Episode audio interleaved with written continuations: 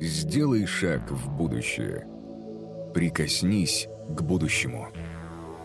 Изучай будущее. Здесь начинается будущее. Реформ. Winning the Hearts.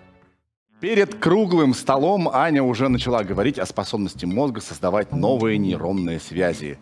Для этого явления ученые даже придумали специальный термин нейропластичность мозга. Его ввели не так давно, в середине прошлого века, а в последние годы появилось много новых исследований э, на эту тему. По идее, нейропластичность должна э, помогать нам быстро учить что-то новое, например, английский, или восстанавливаться после болезней или повреждений. Но не так-то просто заставить самый ленивый наш орган мозг работать. Для этого понадобятся специальные механики, инструменты, которыми с нами поделится доктор нейропсихологии, системный семейный психотерапевт и автор метода нелинейная терапия а, Лариса Ситникова. И а, что ж, давайте пере, перепрошьем наши ментальные модели. Лариса в нашей студии появится вот-вот. Добрый день, дорогие друзья! Сегодня наша с вами тема – нейропластичность. Как перепрошить свои ментальные модели – меня зовут Лариса Ситникова. Я практикующий психолог-психотерапевт с 2009 года, автор собственной уникальной методики. В своей практической деятельности использую обширные знания в области психотерапии. Являюсь доктором нейропсихологии, системным семейным психотерапевтом, исследователем, лектором. Моя миссия – дать возможность каждому человеку быть уверенным, успешным и способным проживать полноту своей жизни. О чем же мы с вами сегодня поговорим? Что такое нейропластичность? Почему мозг самый ленивый орган? И как заставить его работать? Как формируются ментальные модели? Как протоптать нейронные новые связи и дорожки? Как перепрошить свои ментальные модели? Чем полезен нелинейный метод и почему за ним будущее? Какой же он, человек будущего? Мы много так об этом говорим. Какое у него должно быть мышление? В своих лекциях Татьяна Владимировна Черниговская, доктор биологических наук, говорит, что человек будущего должен обладать когнитивной гибкостью и способностью быстро принимать решения, быстро оценивать всю ситуацию в целом и способность к быстрой адаптации и изменениям. Это и есть нейропластичность. Ну и тогда возникает очевидно вопрос, как же этого достичь? Ученые утверждают, что нужно э, обязательно тренировать свой мозг, читать книги, слушать музыку, общаться с правильными людьми, получать новый опыт. Вот запомните это, пожалуйста, потому что в конце мы к этому вернемся и ответим себе на вопрос, что же человеку мешает получать новый опыт и развивать свою когнитивную гибкость. Да, действительно. Научные исследования показывают, что тренируя мозг посредством нового опыта, можно восстановить его после повреждений и достичь многого в личном развитии. Цепочки нейронов нервных клеток мозга, отвечающих за передачу информации, регенерируются, как и все ткани нашего организма. Известны случаи, когда люди возвращались к привычной жизни после черепно-мозговых травм и инсульта. Доктор Селеста Кэмпбелл, нейропсихолог из ветеранского медицинского центра в Вашингтоне, утверждает, что в результате взаимодействия с окружающей средой происходят физиологические изменения в головном мозге. Запомните это. Мы обязательно с этим э, разберемся в конце, что именно взаимодействие с окружающей средой происходят изменения в нейронной сети.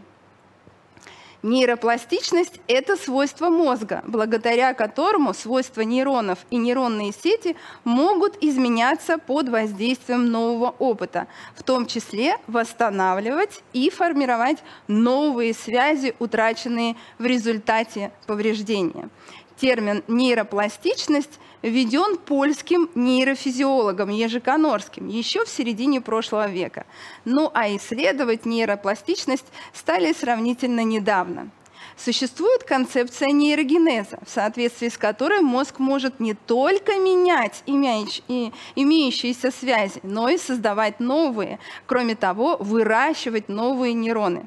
Процесс построения новых нейронных связей происходит постоянно, но при одном условии. Если его стимулировать, то клетки будут обновляться быстрее, а способности человека развиваться активнее. Нейропластичность интересна нейробиологам, нейрофизиологам, а также психологам, так как предполагает потенциальные возможности для изменений в обучении, поведении и настроении. Если постоянно выполнять одни и те же действия, полагаясь на привычные реакции, то человек рискует начать жить на автомате. Так его работа превращается в рутину, а отношения с близкими и эмоциональное его состояние переходят в застойный режим, и человек попадает в творческий тупизм. Специалисты изучают возможности преодоления шаблонов мышления, потому что постоянная практика способна внести существенные изменения в структуру и функции мозга. На этом и основан нелинейный метод. Об этом я поподробнее расскажу ниже. Но почему же мозг бывает ленив? заводит себя в творческий тупик, и ему сложно преодолеть шаблоны своего мышления. Почему мозг самый ленивый орган и как заставить его работать. Прежде нужно помнить, что все, что входит в мозг через так называемые двери, зрение, зрение, слух, обоняние, осязание, чтение, письмо, тактильные прикосновения, все остается навсегда в мозге. И это важная мысль. Мозга, мозг – основной орган, который принимает решения. На, на что мозг опирается, когда принимает решение? Конечно, на ту карту мира, которая у него сформировалась из того, что в него вошло. И когда поступает новая информация, то мозг на эту информацию клеит свои ярлыки и объясняет себе, опираясь на старый опыт. Думает старыми шаблонами. Он все новое пытается объяснить уже понятными для себя старыми способами. Ну и таким образом саботируют собственные изменения. Виной тому ментальные модели, основанные на предыдущем опыте, идеи, стратегии действия и способах понимания, существующие в уме человека и направляющие его на действие. Откуда человек берет идеи, стратегии, способы понимания и опыт, так называемые ментальные модели? Конечно же, в своем окружении, в семье, в школе, в процессе взросления и воспитания. Вы спросите, как же формируются ментальные модели? Начнем с эмоций. Эмоции – это субъективная реакция человека на внешние и внутренние раздражители. Они отражают субъективные переживания по поводу объективной окружающей действительности. Мышлением же называют совокупность умственных процессов, направленных на познание окружающей действительности, благодаря которым человек осознает суть явлений и вещей. В результате мышления у человека формируются понятия. Память – это способность нервной системы мозга, заключающаяся в возможности закрепления, сохранения и дальнейшем воспроизведения полученной информации. Всеми известный Иван Петрович Павлов доказал, что у человека вторая сигнальная система тесно связана с возникновением в речи, в которую человек вкладывает смысл. Так, переживая эмоциональные потрясения, у человека в памяти записывается информация происходящего события в виде символа, в котором содержится вся информация происходящего эпизода. Речь, эмоции, содержание сюжета – в 2000 году Эрик Кандель получил Нобелевскую премию по физиологии и медицине за исследования по изучению памяти. Доктор Кандель и его коллеги предлагают новую модель мозга, так называемую умную память. С момента появления этой модели большинство нейробиологов отбросили теорию доктора Роджера Сперри о двух полушариях мозга, правом и левом. Согласно теории Канделя, анализ и интуиция функционируют одновременно во всех моделях мышления. Нет левого и правого мозга, есть только обучение и воспоминания в различных комбинациях в едином мозге. Не буду утомлять вас научными сложностями. Теория говорит примерно следующее. С момента рождения все, абсолютно все, что случается в жизни человека, регистрируется э, в э, разной части мозга. Это и есть умная память. Не только опыт, но и все, чему мы учимся, что мы читаем, что мы видим, что нам рассказывают. И чтобы лучше понять эту теорию, представьте, в мозге есть много маленьких ящичков. Каждый случай из жизни хранится в одном из этих ящиков умной памяти – Следовательно, мозг работает как архиватор.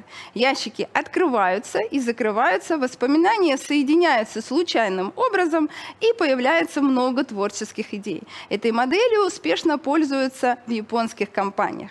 Также нужно помнить, что человек запоминает все, и эмоционально-травматические переживания тоже. И поэтому в этих ящиках хранится негативный травматический опыт. Когда ящик открывается, то этот опыт не позволяет проявляться творческому процессу и влияет на принятие решения. А это в конечном итоге влияет на способность человека реализовывать свои цели и желания. Вот, например, задумал человек сделать бумажный самолетик – Ему требуется пройти некий опыт от замысла до воплощения. Представить самолетик, найти бумагу, сложить ее определенным образом, ну и получить, конечно же, результат. Например, запустить свой самолетик. Если у него все получилось, то мы называем такого человека способным. Если человек не смог воплотить в реальность свой замысел, то мы называем его неспособным. Представим человека, который не может свой замысел превратить в реальность. Почему же это происходит, вы спросите? Потому что где-то на пути от внутреннего мира до внешнего у него возникает блокировка. Приведу пример. Например, молодой человек хочет счастливые отношения, а как подумает, что надо знакомиться с девушками, так сразу возникает страх, неуверенность, зажатость и мысли. Да кому я такой нужен? Это и есть блок. Что-то не дает свободно двигаться к реализации замысла, к своей цели. Этот блок мешает реализовывать когнитивную и развивать когнитивную гибкость. Почему он боится познакомиться? Опыт, основанный на информации мамы и бабушки. Все девушки гулящие. Следующий пример. Девушка говорит подруге, хочу, чтобы мужчина, с которым я создам семью, был любящим. А в момент беседы с, подру- с подругой на заднем плане возникают картинки, воспоминания нескольких ситуаций, когда мужчина поступает по отношению к женщине грубо, холодно и отстраненно. В этот момент возникает в груди боль у нее и мысли. Лучше быть одной. И тогда она даже не знакомится. А когда и позволяет себе создать отношения, думая, что этот мужчина тот, о котором она мечтала, то через некоторое время видит подтверждение своих деструктивных убеждений. И мужчина по отношению к ней начинает вести себя грубо, холодно и отстраненно. Это ее сильно огорчает, и она отношения завершает. Ну, или своими силами пытается через угодливость спасти отношения, потому что почти сама поверила в свою идею, что он ее судьба. Почему же так происходит? Потому что есть опыт мамы, которая удерживала брак с папой через угодливость. Еще приведу пример. Женщина хочет, чтобы их семейный бюджет был общий. Наедине с собой она думает, как нужно поговорить с мужем. Приходит много разных мыслей. Сама с собой выстраивает диалог. Но когда муж приходит домой после работы, и она представляет этот разговор, ее наполняет страх, мороз по коже и мысли – Пусть будет как есть. Он все равно меня не услышит, менять ничего не захочет. Просто произойдет скандал. А скандалить я не хочу. Пусть идет как идет. Ну, потом как-нибудь все само собой поменяется. Хотя уже несколько лет ничего не меняется. Что же происходит на самом деле? Женщина боится получить реакцию мужчины, агрессию и готова смириться. Почему? Потому что есть свой ранний опыт. Мама в детстве била за проявление детских желаний и хотелок. В приведенных примерах мы видим паттерн поведения людей. Паттерн – это определенный шаблон, модель действий или реакций, которые используются человеком. Ну, например, как я привела пример, сохранить брак э, через угодливость или молчать, терпеть и ничего не менять. Триггер в переводе с английского языка – это спусковой крючок. Изначально событие, вызывающее у человека внезапное репереживание психологической травмы и тяжелые негативные эмоции. В случае с девушкой, которая хочет вести с супругом совместный бюджет, триггером является суровый взгляд супруга. Так в детстве на нее смотрела мама, когда ругала за ее просьбы что-то ей купить. У молодого человека, который хочет познакомиться с девушкой, в голове крутится фраза бабушки «все девушки гулящие». И это является для него триггером и мешает получить новый опыт, чтобы развивать свою когнитивную гибкость и развивать свою нейронную сеть. В случае с девушкой, которая хочет создать отношения с любящим мужчиной, триггером является воспоминание, как мама работала на трех работах, а папа выпивал, бил маму, и мама тихо плакала и ничего не меняла. Это и есть ментальные модели, которые блокируют развитие нейронных связей. На основании исследований нейрофизиологов и теории «умная память» наш мозг все запоминает и складывает все в ящики. Вся информация кодируется в нашем мозге в виде символов. И чтобы изменить нейронные связи, улучшить нейрогенез – нужно распаковать информацию, которую мозг записывал э, и сохранил в нашей памяти. По мнению отца психосинтеза отца Джоли в разделе его основной научной работы «Методика использования символов», рассматривая символы с психодиагностической точки зрения, Асаджоли выделил три важнейших функции стимулов. Ну, во-первых, они являются как бы аккумуляторами подобное электрическим вместилищам и хранилищем динамического психического заряда или напряжения. Во-вторых, символы существуют, осуществляют трансформацию психической энергии.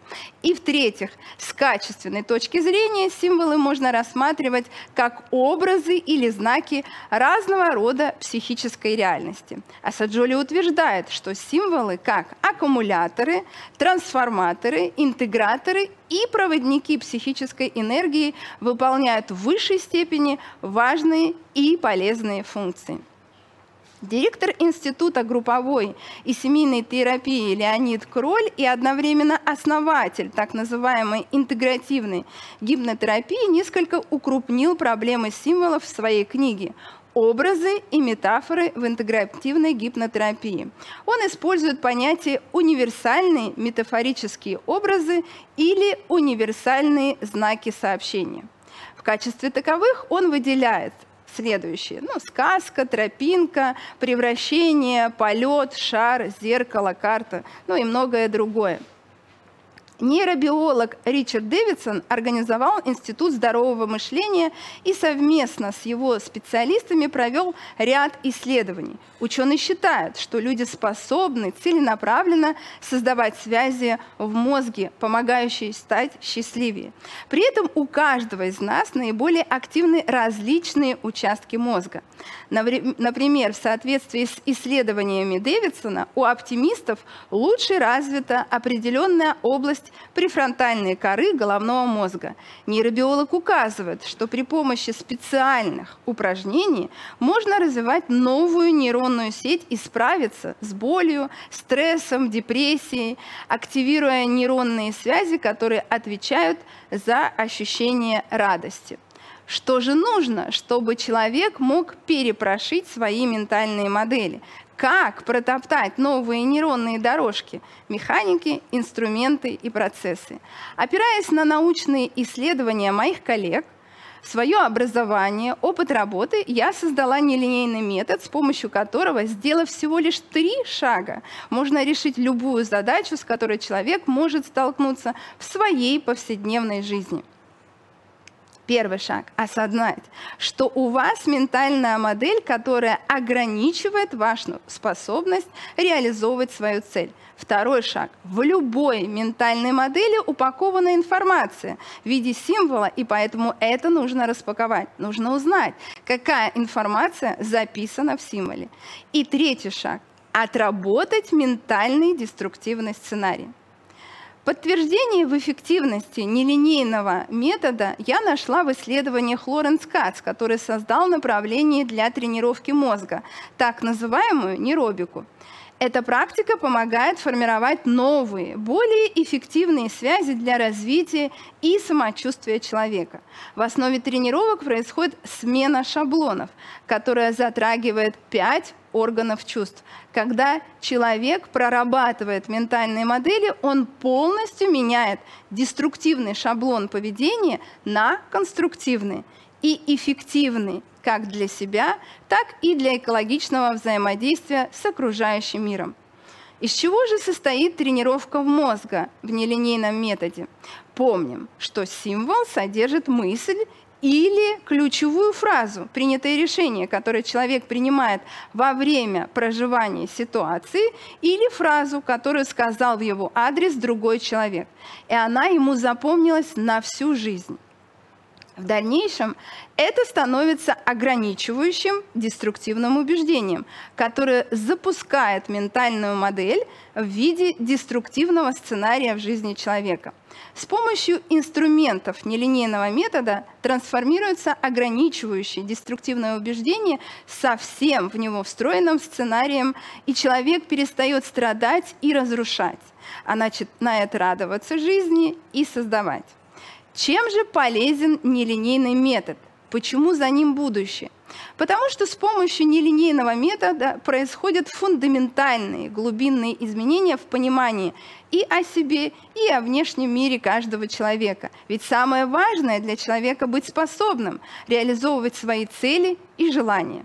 Идею способности я взяла у Фрэнка Гербоди. Человек постоянно находится где-то на пути из точки внутреннего мира в точку действительного мира.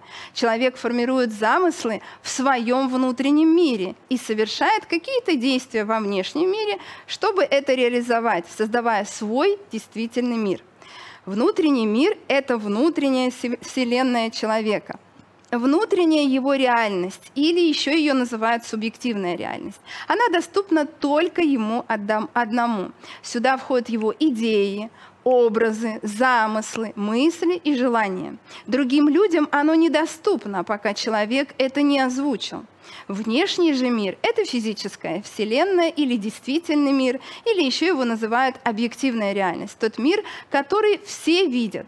Она доступна любому, ее можно потрогать, измерить линейкой, взвесить и увидеть объем. Так вот, с помощью нелинейного метода и инструментов, заложенных в нем, каждый живущий человек на этой планете сможет улучшить качество своей жизни, потому что сможет стать способным и реализовывать свои цели и желания. Ну, например, что можно будет сделать? Восстановить свое здоровье, убрав психосоматический компонент заболевания. Специалисты, владеющие этим методом, смогут улучшать и свою жизнь, и жизнь своих пациентов. А предприниматели, конечно же, смогут развивать свой успешный бизнес. На каком же основании я могу об этом утверждать, вы спросите? На основании, что инструменты нелинейного метода развивают способность человека выйти за пределы собственного представления о мире – встать на позицию другого человека, посмотреть на ситуацию и процесс глазами другого человека. Как говорит на своих лекциях Татьяна Владимировна Черниговская, люди, которые это умеют делать, обладают бесспорным поведенческим преимуществом, и они выигрывают сразу. Все это требует оперативной, долговременной памяти и мощного мозга, требует больших вычислительных процедур в мозге, потому что нужно сохранить свое представление о мире, а еще и включиться в мир другого человека. Что это умение дает? Когнитивную гибкость быстро оценивать всю ситуацию полностью, быстро принимать решения, быстро адаптироваться к изменениям. Это то, что как раз нам нужно в наше время. Эффективно переключаться с задачи на задачу. Умение принимать нелогические э, э, эффективные решения, потому что логикой мы принимаем решения эффективные всего лишь на 20%, а 80% эффективных решений принимаются нелогично – Так вот, с помощью нелинейного метода было успешно выполнено множество запросов. На моей практике встречались люди с разнообразными сложностями. Проблемами в бизнесе, проблемами со здоровьем, проблемами с рождением детей в семье. Приведу несколько кейсов. Первое. Даша, 36 лет, никак не может выйти замуж. Внешне приятная молодая девушка. Знакомится, встречается, но рядом с молодым человеком у нее мысли и внутренние чувства – что она ему как будто бы не нужна, что другие девушки намного лучше, чем она. И через некоторое время молодой человек действительно выбирал другую девушку и женился. А Даша оставалась одна. И все бы было хорошо, но у нее поднималась температура до 37,5, не снижалась по полгода. Именно с этим симптомом повышения температуры она и обратилась ко мне за помощью. Начали разбираться и нашли программу, которая сформировалась, как вы думаете, когда? Представьте, в 9 лет – Девочка красится у зеркала маминой косметикой, сидит, мечтает, какая она будет красивой невестой, какое будет платье, как ее будет любить ее молодой человек, и так глубоко уходит в мечтание, что даже чувствует запах цветов, которые она в своем воображении держит в руках. Его прикосновение руки чувствует, как он ее берет за руку и провожает к машине. И в этот момент забегает мама, видит, что девочка красится ее косметикой, видит ее мечтательный взгляд и громко кричит «Да кому ты такая нужна?» Герман Оппингейм ввел термин «травматический невроз», считал, что в результате травмы могут произойти почти незаметные повреждения мозга и нервной системы, вызывающие временные параличи и потерю чувствительности, ну и другие нарушения – Второй кейс. Рита, 38 лет, никак не может избавиться от аллергии на протяжении 16 лет. Это сыпь на руке, животе, с правой части головы, на правой ноге. Любая психосоматика также имеет причину, которую нужно найти. Идем в поиск истока и находим эпизоды, где девочка боится свою бабушку. Бабушка ее воспитывала в детстве, сильно наказывала, и девочка очень боялась бабушку. Она почувствовала, что несмотря на то, что ей 38 лет, а бабушке 83, она продолжает ее бояться, а также испытывает чувство глубокого раздражения. Буквально после первой практики аллергические проявления сильно уменьшились.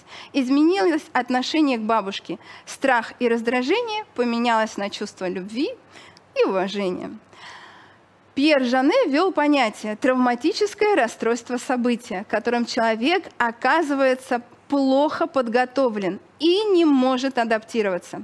Под воздействием шоковой эмоции происходит отказ от поиска новых форм поведения и возвращение к примитивным формам поведения.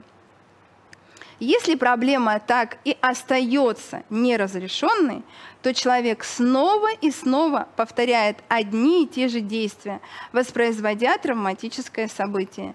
Это действие постепенно становится автоматическим и подсознательным. Фрейд в свое время ввел термин «феномен на фиксации травмы». Следующий кейс. Валентина, 40 лет, э, выплатила за своих мужчин 4 кредита. Всегда, когда она создавала новые отношения, мужчина ей рассказывал о своих неудачах в бизнесе, что просто так сложились обстоятельства, и поэтому у него не получается построить бизнес и жить в достатке. Если она ему поможет – возьмет на себя кредит, потому что ну, ему уже не дадут, то он обязательно построит успешный бизнес, и они будут жить в достатке долго и счастливо. Она искренне верила его обещаниям и от души хотела помочь, потому что ей, конечно же, хотелось отношений. Этот мужчина вызывал у нее симпатию и сострадание, и она брала кредит. Потом мужчина начал рассказывать, что все какие-то вокруг редиски, что так складываются обстоятельства, и ему просто не везет. Мужчина разрушал бизнес, уходил из отношений, а кредит платила Валентина. И так четыре раза за последние 10 лет. Пошли в поиск, нашли программу через символ Золушки. «Я все сделаю для тебя, за тебя, только будь со мной».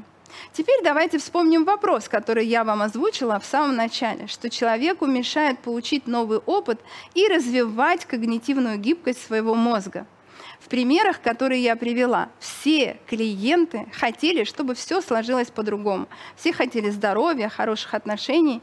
Следующая ситуация, э, чтобы пошла по другому сценарию. Но, увы, все развивалось по одному и тому же сценарию. Хотя участники эпизода, конечно же, менялись. Они хотели получить новый опыт, э, клиенты, но что им мешало? Конечно же, мешали ментальные модели. Мозг на новый сюжет вешал привычные ярлыки, паттерны поведения и вел по одному и тому же сценарию.